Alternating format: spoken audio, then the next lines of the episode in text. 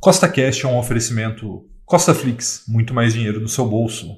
Levante ideias de investimento. No podcast de hoje, vamos ter o episódio número 55 da série O Milhão com Mil, que tem como foco a construção de patrimônio através do mercado financeiro.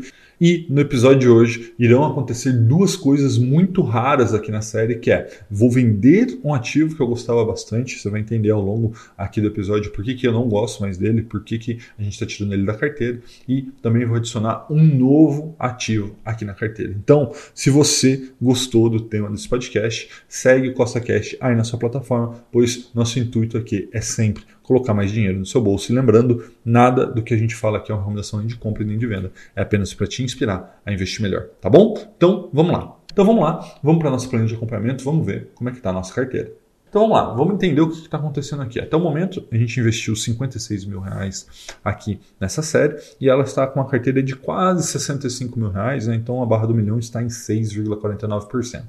E o que está acontecendo? A gente tem duas categorias que estão em vermelho na nossa distribuição, que são as ações de dividendo e o nosso caixa. Né? O caixa é muito fácil de ser entendido porque está vermelho. Né? Desde que a bolsa caiu de 130 mil pontos até 102 mil pontos, a gente foi utilizando o nosso caixa para que a gente pudesse comprar ativos excelentes, bons, que a gente gosta muito, por preços mais descontados. E agora, com a recuperação do mercado, o que, que vem acontecendo? Né? Esses ativos que nós compramos estão performando, então é por isso que as ações de dividendos estão com 26%. Né? A gente comprou elas lá nas bacias das almas, baratinho, e agora elas vêm recuperando. Então, isso já era esperado, né? que as ações de dividendos ficassem desbalanceadas para cima. Né? E o nosso caixa agora vai ser recomposto. Então, no dia de hoje, qual que vai ser ideia? A gente balancear nossa carteira, recompondo um pouco o caixa, vamos comprar um pouquinho de imóveis, um pouquinho de exterior e um pouquinho de ações de valorização, sempre buscando o balanceamento, que é o grande objetivo.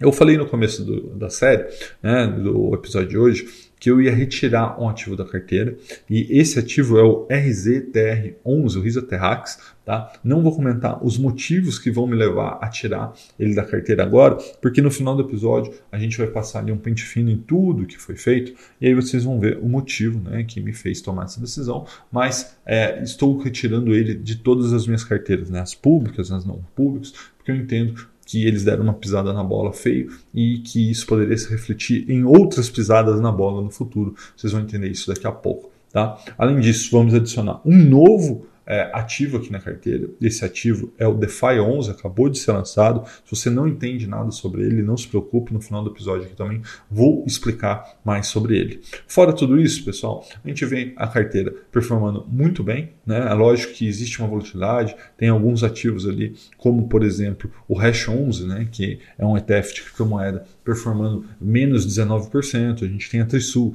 caindo 26% do nosso preço médio, mas tudo isso é o ciclo do mercado. Né? Então a gente nunca sabe onde que é o topo, nunca sabe onde é o fundo, mas a gente sabe o que são bons ativos e dessa maneira a gente vai comprando conforme o ciclo, né? acumulando na fase ruim do ciclo, que é o que entendo que a gente está passando agora, tanto no setor de construção civil quanto no setor de criptomoeda, tá? e para que quando o ciclo volte a performar bem, a gente tenha uma ótima rentabilidade.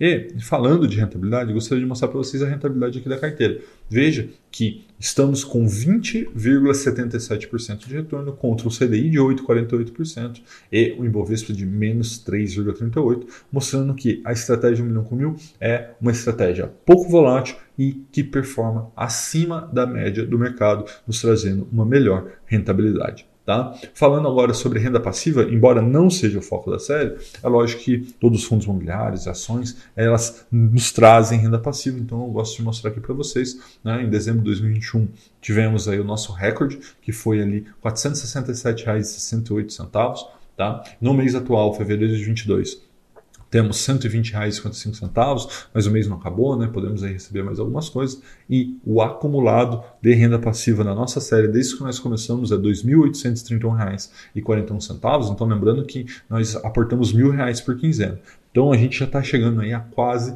três aportes de renda passiva acumulada. Então, antes da gente ir para Clear, para fazer a parte prática, do episódio de hoje, tenho que lembrá-lo que nada do que eu falo aqui, que eu faço aqui, é uma recomendação de compra nem de venda. Tá? É, a ideia é te mostrar na prática como que eu tomo as minhas decisões e como que eu estou tocando essa carteira para que a gente chegue no nosso grande objetivo, que é chegar a um milhão de reais. Tá? Então isso aqui deve ser visto do ponto de vista inspiracional, não é para você copiar a carteira, não é uma recomendação. Tá bom? Então vamos lá, vamos para Clear, vamos fazer a parte prática do episódio de hoje. Bom, pessoal, chegamos aqui na Clear, vamos fazer a parte prática do episódio de hoje e, como sempre, vamos começar olhando o nosso extrato aqui na Clear para ver o que aconteceu desde o último episódio. E esse, né, o segundo episódio do mês, é sempre o mais interessante, né, porque a gente consegue ver todos os nossos recebimentos. Né? Então, temos aqui a nota do último episódio né, e depois recebemos aqui é, rendimentos, renda passiva de vários fundos imobiliários, né, aqui HGRE, HGRU, enfim, uma infinidade aqui aqui, como vocês podem ver.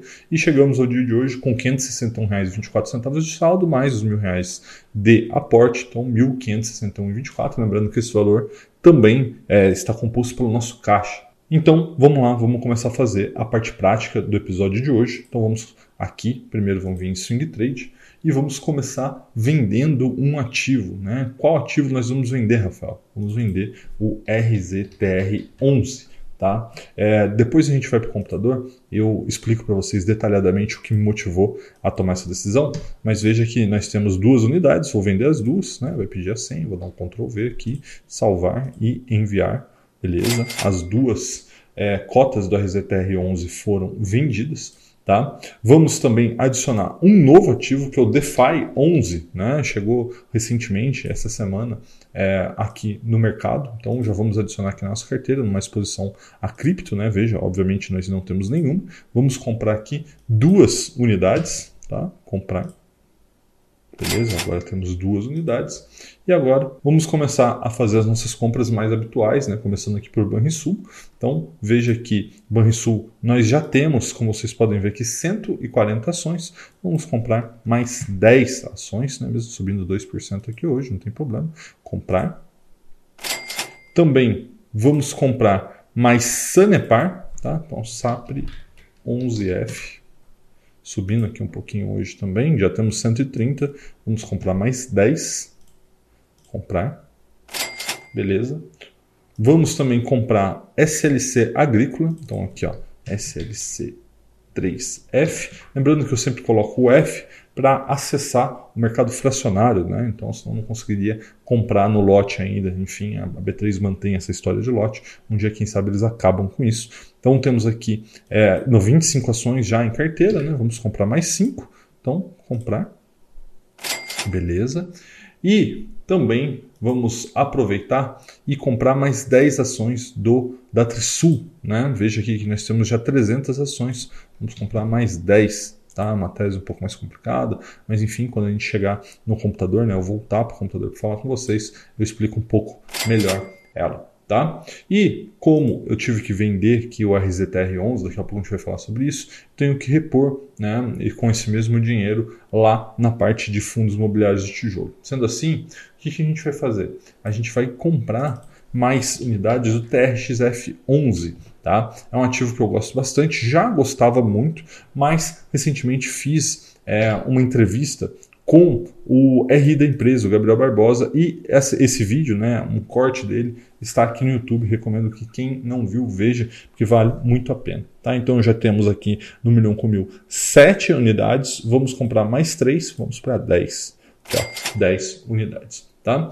E veja que sobrou aqui um poder de compra de R$ 788,39. Esse dinheiro a gente vai deixar no caixa, mas antigamente, né, quem está acompanhando todos os episódios, sabia que eu deixava esse dinheiro de fato parado. Né? E agora com a Selic em mais de 10%, faz muito sentido você alocar esse dinheiro em Tesouro Selic em vez de deixar parado. Então é isso que a gente vai fazer agora. A gente vem aqui, ó, Tesouro Direto,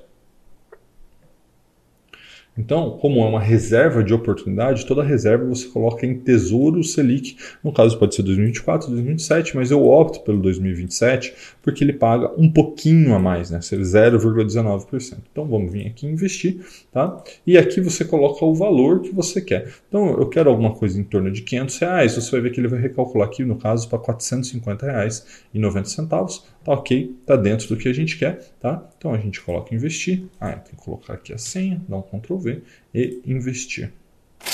Muito bem, ótimo, já está feito, tá? A ordem enviada. Veja que ele vai ser processado somente na segunda-feira, mas isso não é um problema. Tá bom, pessoal? E com isso a gente encerra essa parte prática. Vamos voltar para o computador, porque eu acho muito importante a gente conversar sobre a venda da RZTR11, sobre a adição do DeFi 11 na carteira e, enfim, outros movimentos que a gente fez aqui hoje. Então vamos lá, vamos voltar para o computador.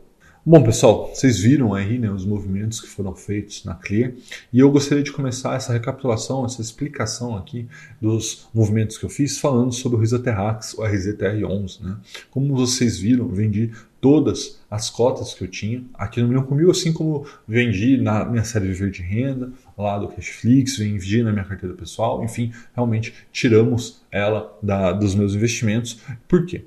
Porque eles pediram uma nova emissão recentemente, tá? E pisaram na bola duas vezes. Primeiro pisado na bola, fizeram uma emissão do tipo 400 em vez de fazer uma 476. Né? O que, que é isso, Rafael? Eles, em vez de darem prioridade para os cotistas atuais, resolveram abrir para todo o mercado. Né? Isso fez com que, na minha visão, o cotista, né, que, que era eu e pode ser você também, não fosse valorizado pela gestão. Isso é um péssimo sinal.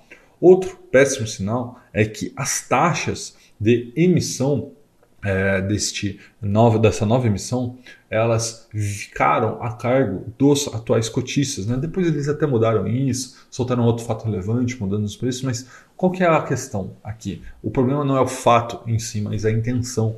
Né? Quando a, a Risa Terrax dá uma sinalização clara para a gente que ela não está tão preocupada assim quanto o cotista quanto aparentava, e sim está mais preocupada com o crescimento do fundo, com as taxas que eles recebem, isso acende o sinal de alerta. Né? Então, quando acende esse sinal de alerta, normalmente a gente para, observa, vê se vale ou não vale a pena continuar. Qual que é a questão? Nesse momento eu vejo muitas oportunidades no setor de fundos imobiliários, principalmente os de tijolos. Né? Então, é, diante de uma certa incerteza no Risoterrax e de grandes oportunidades em outros fundos imobiliários, eu optei por vender todos os RZTR11 e comprar em outros ativos, como o caso que foi o específico desse episódio, quando comprei três cotas do TRXF11. Né? Por quê? porque eu, eu, gosto muito do ativo, da tese de investimento e na entrevista que eu fiz com o Gabriel Barbosa, que se você ainda não viu, veja, tá? Eu mostro lá é, as questões é, que são, vamos dizer assim, delicadas do TRX-F11 foram perguntados para a gestão e eles responderam muito bem, deixando muito tranquilo com relação ao investimento neste fundo imobiliário específico. Tá? Então, a gente tem os dois lados da balança, né? uma gestão que talvez não esteja tão preocupada com o cotista, né? afinal de contas, cometendo essas gafes aí na emissão, que é o caso da Risa Terrax, e a gente tem o TRX-F11 né? indo muito bem, performando muito bem e também preocupado com os cotistas. Então, resolvi fazer essa troca Tá? Então eu recomendo que vocês vejam essa entrevista com o TRX-F11 para ver, é, para você ver né, a, a, diferença de preocupação entre o fundo imobiliário e para o outro. Tá? Além disso, foi adicionado hoje um novo ativo, que é o ETF DeFi 11. O que, que é isso? É um ETF de criptomoedas, mas a gente já tem o Hash 11 na carteira. Né? Resolvi adicionar mais um ETF por uma questão de diversificação e por ser um ativo extremamente volátil né? e também convexo. Né? O que é um ativo convexo? É aquele onde você pode perder um pouco de dinheiro. Nesse caso, quanto que a gente pode perder em DeFi 11, Rafael? Você pode perder todo o dinheiro. A gente comprou duas cotas, as cotas dão ali mais ou menos 80 reais. Então, quanto que eu posso perder aqui, Rafael? Eu posso perder 80 reais. É pouco dinheiro, né? a gente já tem uma carteira de 65 mil. No entanto, se é, vamos supor que esse ativo, né, afinal de contas, são criptomoedas das finanças descentralizadas, ou seja, é um ativo totalmente novo, no mercado totalmente novo, que pode dar muito certo. Vamos supor que esse ativo multiplique por 10. Né? Então, a gente investiu hoje 80 reais, 80 reais virou 800 reais, isso tem um impacto positivo na nossa carteira. Então, o que é um ativo convexo? Né? É um ativo que, se der tudo errado, afeta pouco a sua carteira. Se der tudo certo, ele afeta positivamente a sua carteira. Eu vejo que o DeFi 11 é um ativo desse tipo. No entanto, aqui vale aquele aviso, né, é muito importante. Esse tipo de aviso, de ativo, né, altamente convexo, ele deve existir na sua carteira, na minha visão, mas é, a diferença entre o veneno e, no caso, o remédio é a dose. Tá? Então, se você quer colocar um ativo muito convexo na sua carteira, coloque, mas não ultrapasse mais do que 5% da sua carteira, porque senão ele, se ele for a zero, como existe a expectativa que alguns desses ativos irão a zero, isso vai começar a afetar a sua performance na carteira, tá bom? Além disso, recompusemos o nosso caixa né, com 0,04 Tesouro Selic e compramos algumas ações de crescimento, né? 10 Banrisul, que também teve um ótimo resultado, né? 5 SLC Agrícola, 5 Sanepar e 10 Trisul, tá bom? Um forte abraço e até a próxima.